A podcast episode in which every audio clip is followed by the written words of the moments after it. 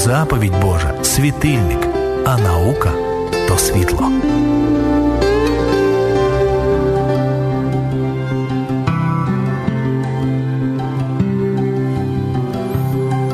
Доброго дня, шановні радіослухачі. Раді вітати вас на світлому радіо Еммануїл. Е, наша передача продовжується. Ми говоримо і далі про освіту.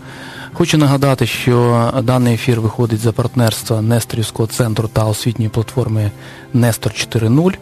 Сьогодні ми говоримо про місію. Сьогодні ми говоримо про різноманітні форми місіонерської роботи. І сьогоднішній наш гість директор освітніх програм фонду Миссия Евразия Денис Гореньков. Доброго дня. Виталий, добрый день. Спасибо за приглашение. Я, слідкуючи за роботою Місія Євразія, звернув увагу, що фактично основний акцент вашої роботи це питання місії. Абсолютно верно. Вопрос миссии и вопрос нового поколения лидеров, которые могли бы эту миссию реализовывать. А чому, скажіть, будь ласка, якщо про місію вже говориться з початків початків християнства, знову потрібно реактуалізувати розмову про місію і пошуку її нових форм? Наверное, потому что меняется мир, в котором мы живем. Евангелие остается неизменным, но методы и отчасти стратегии взаимодействия или донесения Евангелия до того общества, до мира, в котором мы живем, они должны постоянно ревизироваться и приводиться в соответствии э, с той реальностью, в которой мы живем. А, а які чому старі форми місії вони зараз не працюють? От що змінилося? Несколько факторов, мне кажется, ключевых, о которых стоит говорить, если мы говорим об изменениях. Во-первых, вообще глобализация, то есть мир меняется, и классическая миссия была так называемой межкультурной, то есть миссионер посылался в другую культуру. как правило, это был географический скачок, географический рывок за 3-9 земель, да, обычно. Сегодня мы можем выйти из этой студии, и, наверное, в нескольких километрах отсюда будет общежитие любого крупного университета, где весь второй, третий четвертый этаж будет заполнен студентами из Ирана, из Африки, из э, Китая, из Индии и так далее. То есть они, они рядом с нами. Это уже меняет понимание миссии. Во-вторых, вызовы, которые бросает общество церкви, это новые вызовы, и церковь опять-таки должна на них реагировать, это тоже будет миссия. То есть это вызовы социальной справедливости, это вызовы войны и политики, вызовы гендерной дискриминации. Много на что церковь должна ответить. Лазанское движение за всемирную евангелизацию очень четко сформулировало, вот, наверное, современный подход к миссионерским инициативам. Вся церковь должна передать все Евангелие для всего мира. Вот, вот эти три ключевых момента, из них все Евангелие остается неизменным. Церковь, как тело Христова, тоже не меняется, но как сообщество социальное меняется постоянно. Приходят новые люди. В 90-е годы церковь в бывшем Советском Союзе, мне кажется, на, на 100% почти поменяла свое лицо. И всему миру мир тоже меняется. Мир тоже меняется. Сегодня мы можем говорить о множестве трендов, которые 10, 15, 20 лет назад еще были не актуальны. Сегодня они есть, и они требуют от нас чего-то нового в нашей миссии.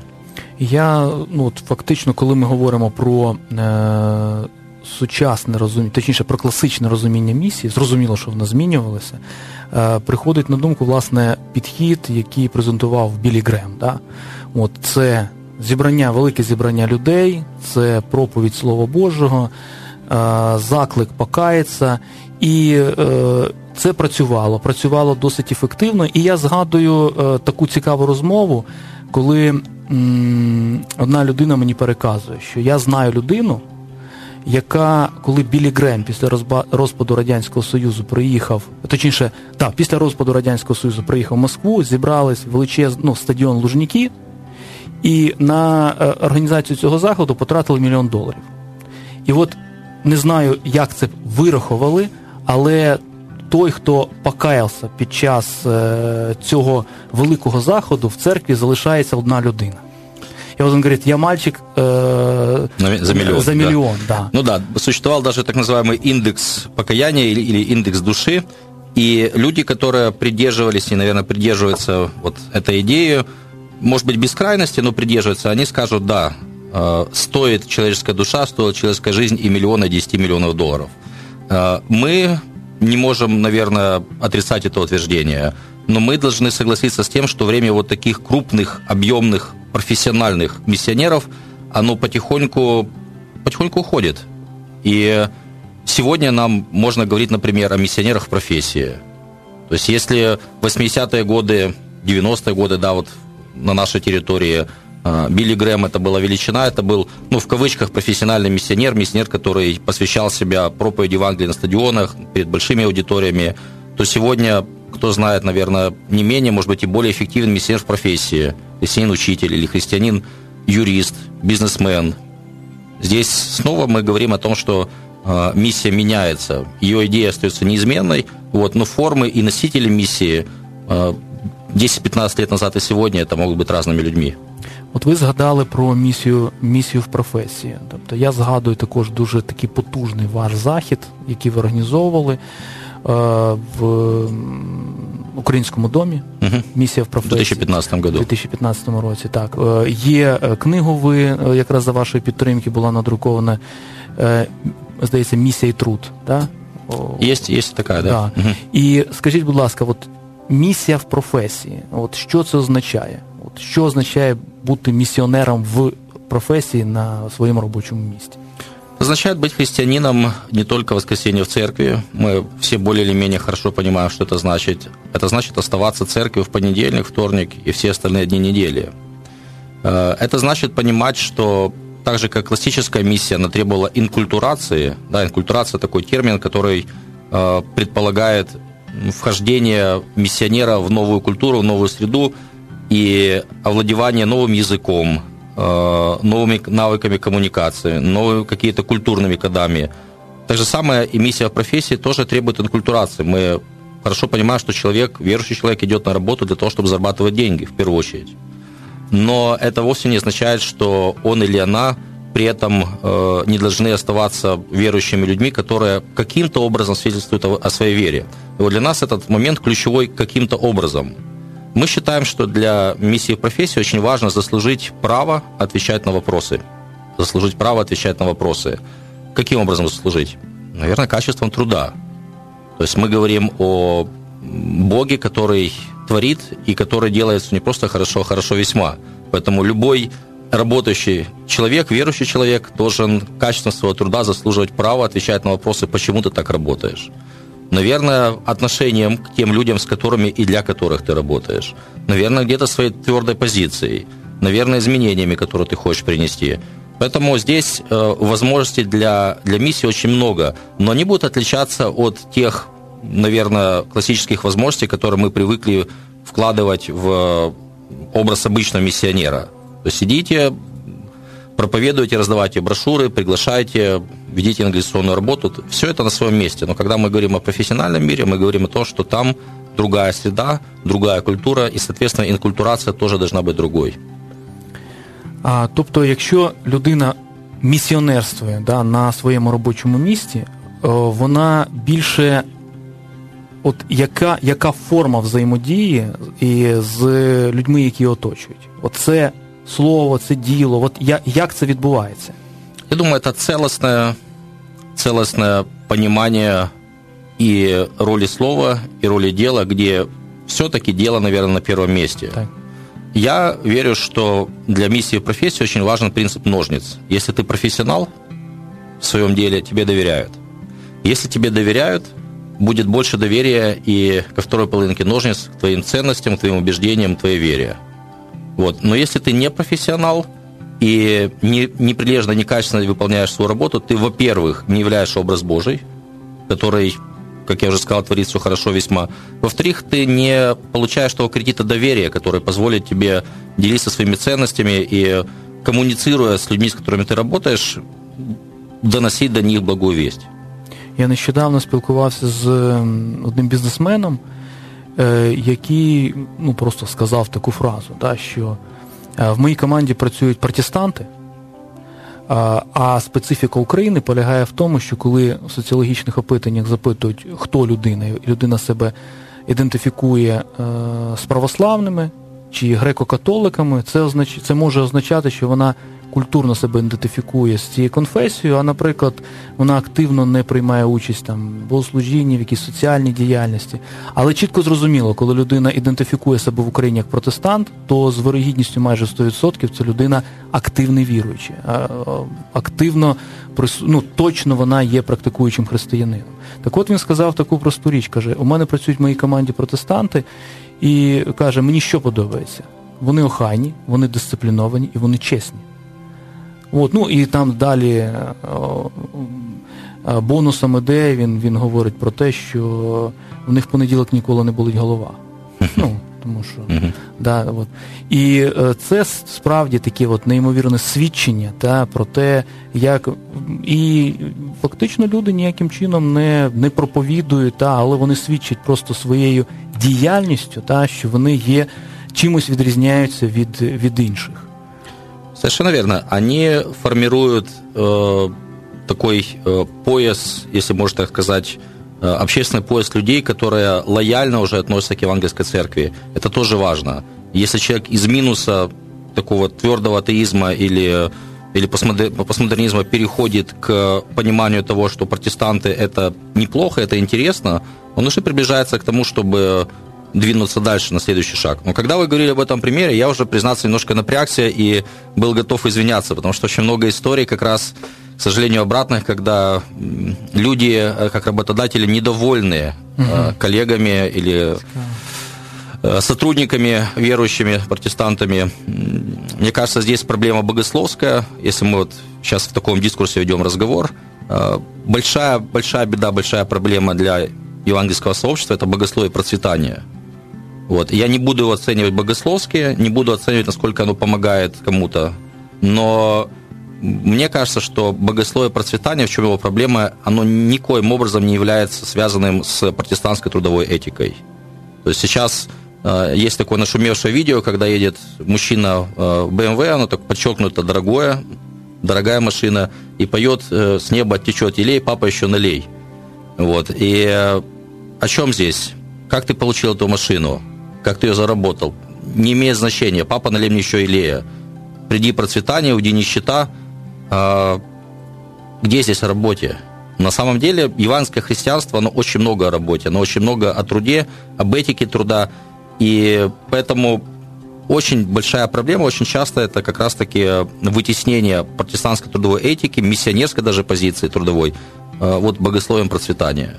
Когда человек ожидая, что все придет с неба, там, где он работает, он просто пересиживает, старается быстрее сбежать там, на спевку, на малую группу, еще куда-то, на евангелизацию.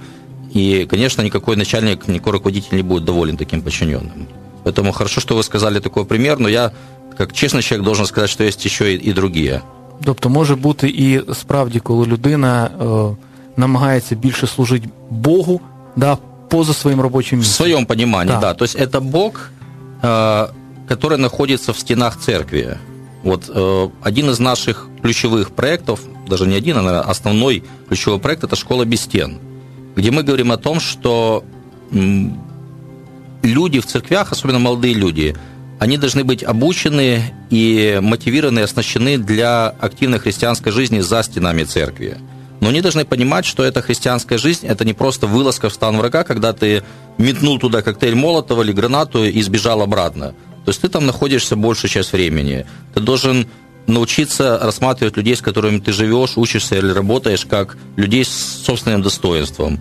Ты должен искренне интересоваться их жизнью, позволять им интересоваться твоей жизнью, вести диалог, научиться служить этим людям и научиться от них что-то принимать.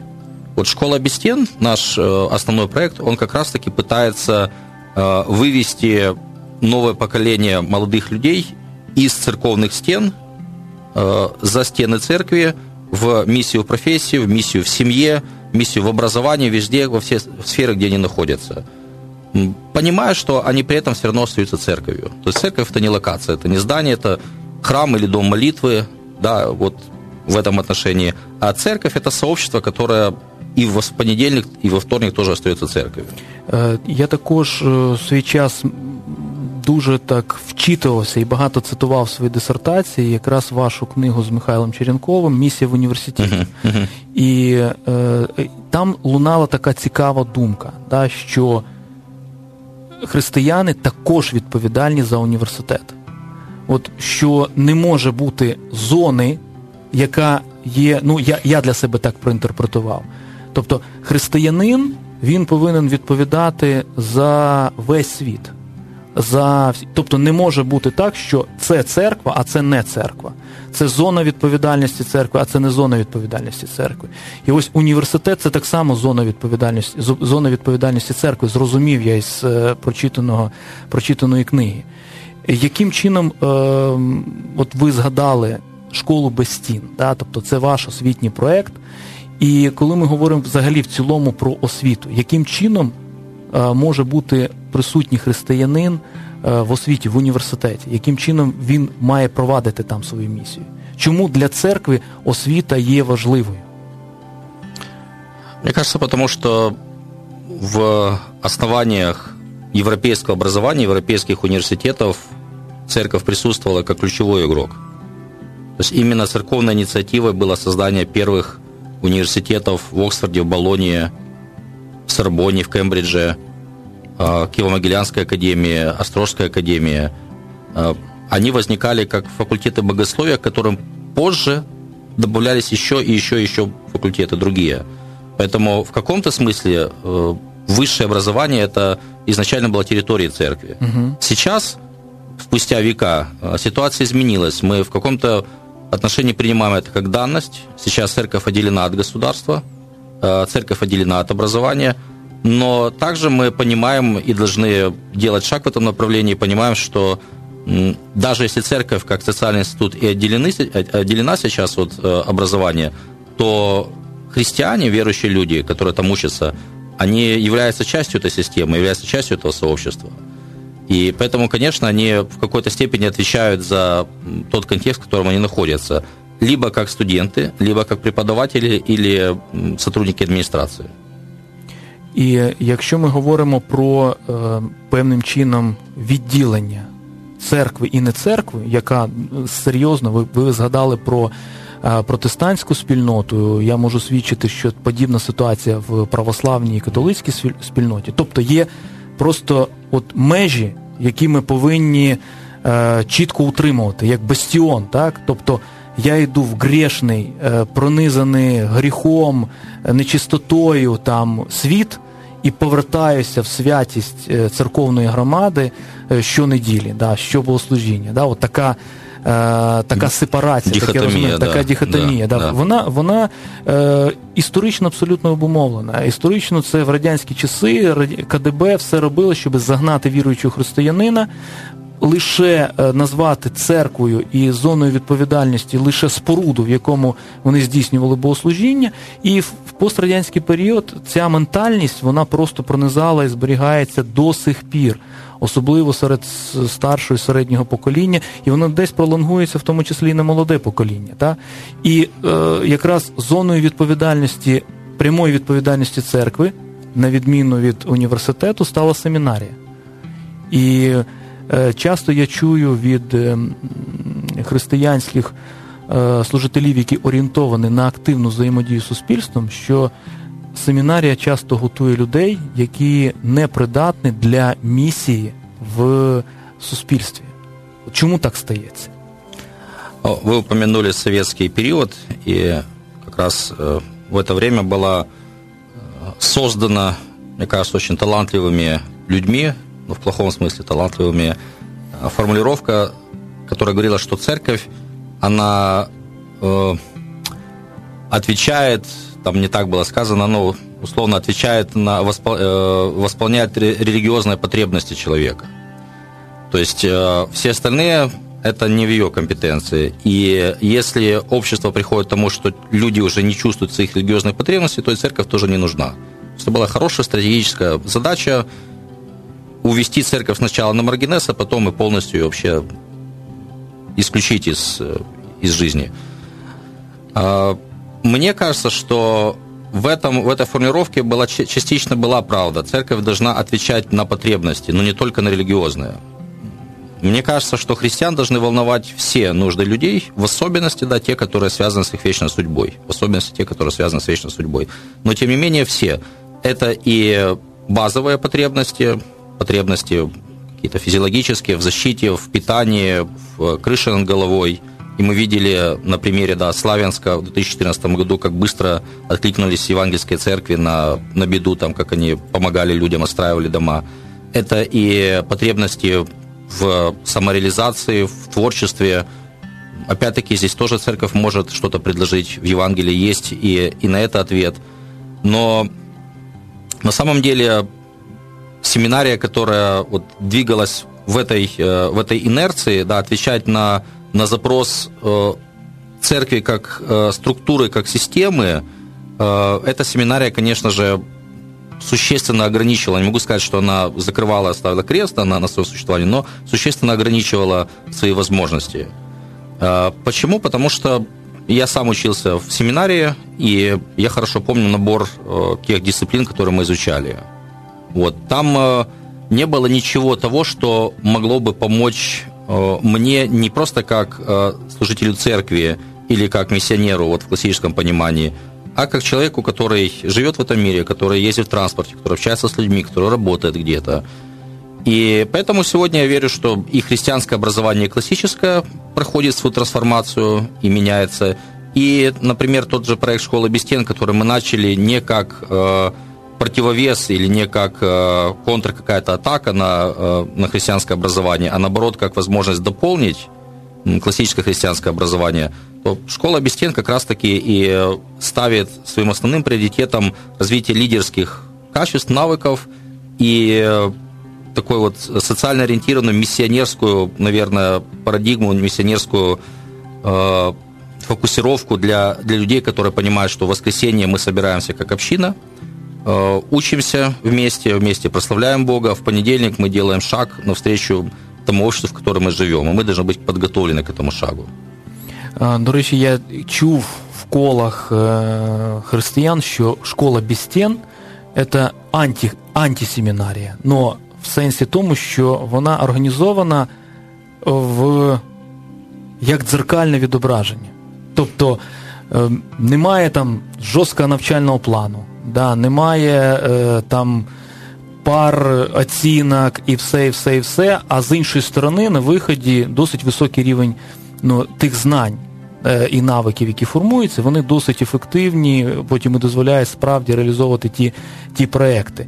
Ось, е, І ну, це доповненість, да, як дзеркальне відображення, як може, яке може бути і продовженням, да, воно е, ну, справді акцентує, я так розумію, на контексті в першу чергу служіння поза церковною інституцією. Так? Тобто е, робота в першу чергу в з суспільством, з громадянським суспільством, стати його членом, взаимодіяти в якийсь спосіб для того, щоб доносити в тому числі християнські цінності.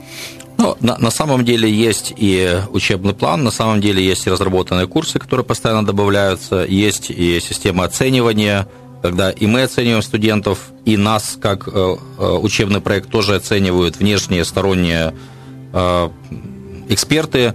Но действительно можно говорить о децентрализации, можно говорить о доступности, можно говорить о системе, которая гибка и быстро меняется. И можно говорить о модулях, которые по большей своей части почти не пересекаются с классическим э, семинарским набором предметов. То есть мы говорим о миссии в профессии, мы говорим о миссии церкви в городе, о лидерстве и служении, о Евангелии кинематографе, молодежном служении – о церкви и обществе. То есть это наш набор тем, который постоянно дополняется. И мы никогда не хотели быть конкурентами семинарии, и сейчас не хотим. А, мы радуемся тому, что сейчас в Украине ряд семинарий действительно находят свой путь и, и развиваются. А, мы хотели дополнить эту миссию а, формирования учеников Христа – теми инструментами, теми возможностями, теми идеями, которые есть именно у нас. Так возникла школа без стен. То есть не антисеминарская, не контрсеминарская программа, а скорее возможность э, быть там, где семинария не достает. Э, возможность давать те темы, которые для семинарии на тот момент были не актуальны. Вот, поэтому я думаю, что здесь скорее можно говорить о, о дополнении. Я, ви згадали про Славянськ, угу. так, і, і я якось довелося якраз за ваш ваш фонд організовував захід Славянську, так, такий, такий миротворчий. І там є такий активний пастор Іванівської церкви Петро Дудник. Є такий, да. От, ну, Він досить відома відома людина, так, скажімо, він такий вже стає навіть блогером, да, можна так сказати. Я згадую цікаву цікаву розмову з одним університетським викладачем. ну, Донбаський, да, педагогічний університет да, в Славянську. І ми з нею розговорилися, і як людина так, середнього віку, вона продукувала ці стереотипи. Да, Там от є церкві, церкві, є секти. Вот, я, і я так зачепився, кажу. А, а що з Петром Дудником? Ні, ні, Петр. Дудник це не секта, це, це настояще християнство. І от мене мене цікавить оцей штамп да, з однієї сторони, який КДБ просто настільки інкорпорувала в свідомість українця, да, що от, вона до сих пір діє. І з іншої сторони, ось ця публічна громадянська позиція призвела до того, що цей штамп був просто ліквідований в конкретному випадку до Петра Дудніка. Именно так, да, именно так. Мы мечтаем о том, чтобы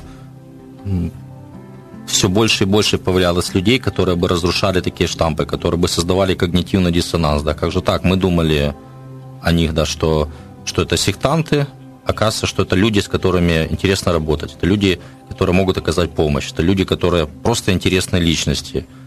И, и это первый шаг для того, чтобы задавать дальше вопросы, какого ты Бога веришь, почему ты такой, что за церковь у тебя. Но это уже все будет основано на доверии этому человеку.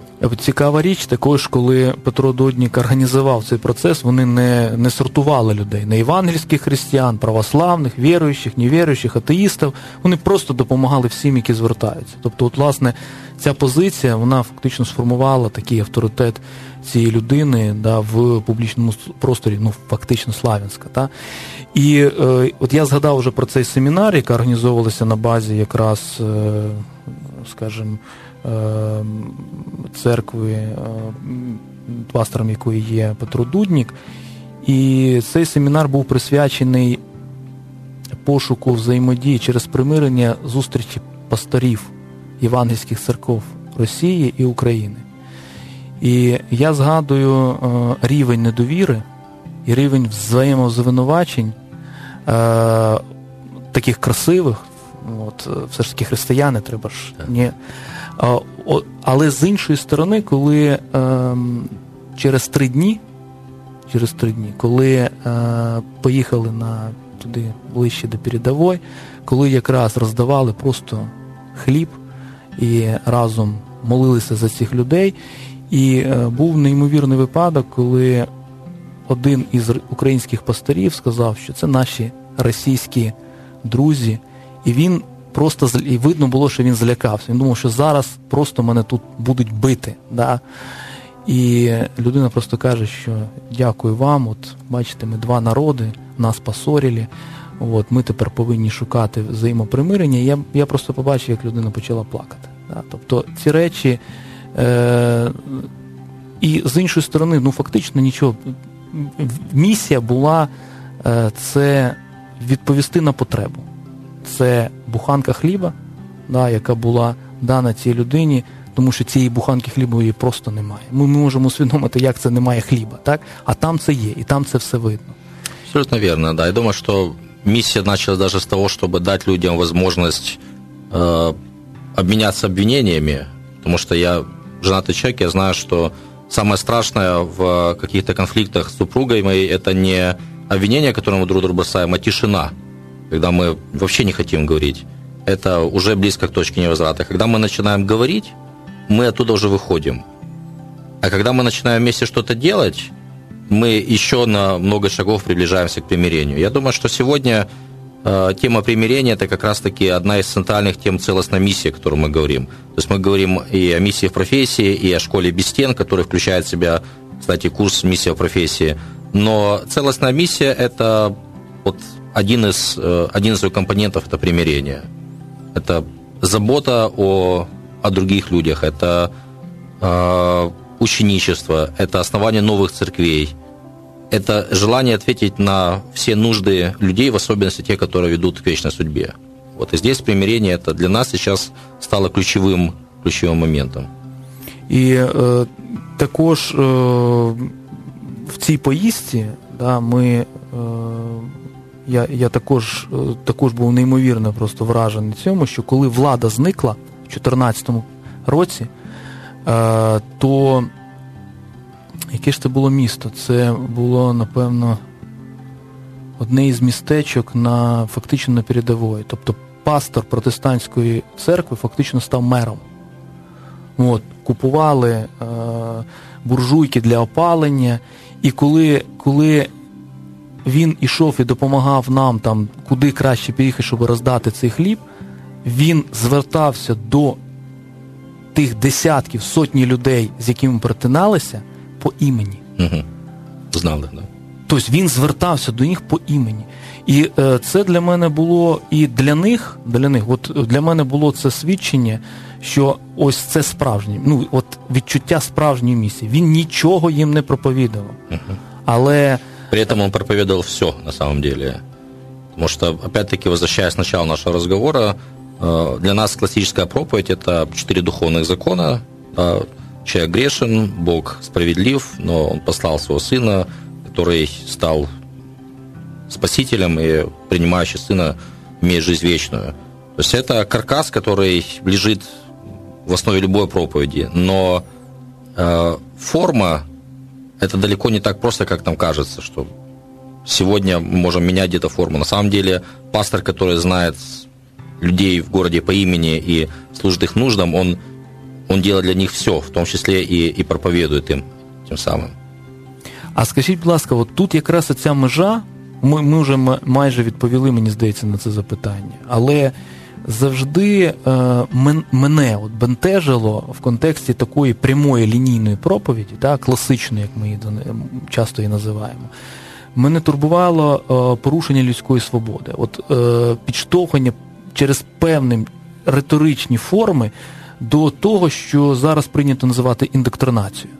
Тобто, що ми підводимо, підштовхуємо людини до того, щоб вона сказала: Я приймаю Христа в своє серце, я я покаюсь. І і от е, мене завжди бентежило ось ця.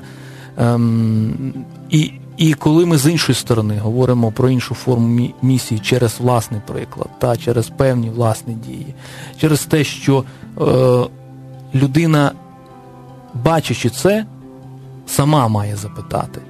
От е, в такий спосіб, мені здається, е, немає індоктринації, немає порушення людської свободи і ну, встановлюється певним чином баланс. От на вашу думку, баланс між проповіддю, між е, свідченням про Євангелія та про Ісуса Христа і індоктринацією, яка підштовхує людину до прийняття е, своєї ідентифікації приналежне в першу чергу до, до певної конфесії, щоб вона стала віруючим там і почала ходити в певну громаду. Я хотел бы сказать две ключевых вещи, два ключевых момента в этом отношении. Для нас, как для протестантов, э, очень важно то, что мы называем великим поручением. Это Евангелие от Матфея, где говорится, идите, научите все народы. Э, наряду с этим я считаю, что это не первое великое поручение. То есть это великое поручение, но не первое. Первое великое поручение э, сказано Богом еще в книге «Бытия», когда он говорит людям, Адаму и Еве, говорит Адаму в первую очередь, и Еве тоже, э, вот земля, которую я вам даю, вот сад, заботьтесь о нем, наследуйте его, храните его, занимайтесь им. И это очень важно. Мы должны понимать, что первое великое поручение для нас – это наследовать землю, которую нам Бог оставил. Угу в том числе и с теми людьми, которые там живут на этой земле. То есть мы должны понимать, что они тоже Божье творение. И наша ответственность, наша забота не усложнять им жизнь, не ухудшать им жизнь, а по возможности делать все, чтобы этим людям рядом с нами жилось комфортно и хорошо. Так же самое, как и наша ответственность не сливать машинное масло на землю, да, не загрязнять землю, не ломать деревья, не мусорить. То есть это первое великое поручение – с трепетом и уважением относиться к Божьему творению, будь то земля, которая нам дана, для того, чтобы мы его сделали и хранили, или будь то другие люди, которые находятся рядом с нами, которые, конечно же, важнее, чем земля. Но есть и второе великое поручение. Да, это идите научите. И Писание говорит о том, что вера от слышания. Я думаю, что если мы будем сочетать вот эти два принципа, э, вдумчивое, внимательное, творческое отношение к Божьему творению, будь то земля, которую Он создал – или человек, который является венцом да, творения, как, как мы говорим. Э, это первый принцип. И второй принцип – желание научить, передать евангельскую весть. И они, если будут друг друга дополнять, то не будет вот э, такого отношения к человеку, как э, тому, кого нужно прокачать, да, как в кавычках. Угу. Вот. Мы действительно будем готовы заслуживать права отвечать на вопросы. Мы действительно будем готовы к искренним отношениям к другим людям. И э, в какой-то момент, когда мы выйдем на вот ту, э, ту линию, когда уже будет разговор необходимый, важен, открытый, прямой и честный, мы должны также прямо и честно делиться Евангелием. То есть устно, четко и, и понятно, и доступно.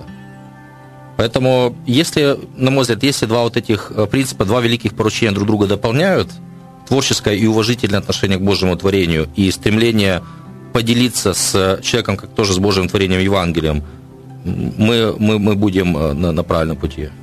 Ну, фактично, э, ви певним чином підвели риску да, під. І це можна назвати одним одним словосполученням, да, цілісна місія. Цілісна місія, звісно. Надрукували якраз книгу, яка узагальнює певним чином те, про що ми з вами говорили. От, Цілісна місія. Е, у нас часу не так багато. Можливо, трішечки так коротко, от як що є цілісною місією? Ну, книга да, Владимира Убей Волка, это автор, который живет в Молдове, он является самостоятельным автором. Мы напечатали, помогли напечатать его книгу как его труд. Вот, и радуемся тому, что есть люди, которые занимаются этой темой, занимаются и хорошо. Владимир говорит о том, что христиан должны интересовать и волновать все нужды людей. А, целостная миссия – это то стремление церкви, которое направлено на ученичество, на евангелизацию, но также направлено и на защиту окружающей среды, и на э, честь и поддержание чести и достоинства других людей. То есть э, стремление передать Евангелие во всей полноте всему миру от всей церкви. Вот эти три компонента здесь ключевые. Вся церковь в полноте, то есть не только профессиональные миссионеры, но и миссионеры в профессии. Все Евангелие, но не только великое поручение «идите научите», а также и великое поручение «позаботьтесь», да, отнеситесь творчески и отнеситесь, отнеситесь с уважением и всему миру. Поэтому мы говорим о том, что если мы обращаемся к каким-то слоям населения, каким-то народам, нациям, группам, мы должны понимать их нужды, мы должны понимать их ситуацию, и наше Евангелие должно быть вестью надежды именно для этих людей. Это не абстрактная весть, которая просто вот куда-то в никуда, в пустоту направлена. Направлена на конкретного человека, на конкретную группу людей. Поэтому вся церковь, все Евангелие и все люди или весь мир. Дякую вам за е, прекрасний під, підсумок нашої розмови. Сьогодні ми говорили про різноманітні форми сучасної християнської місії, і про це ми розмовляли з директором освітніх програм фонду місії Євразія Нісом Гріньковим. Дякую вам, до побачення. Дякую вам. Бо заповідь Божа світильник, а наука то світло.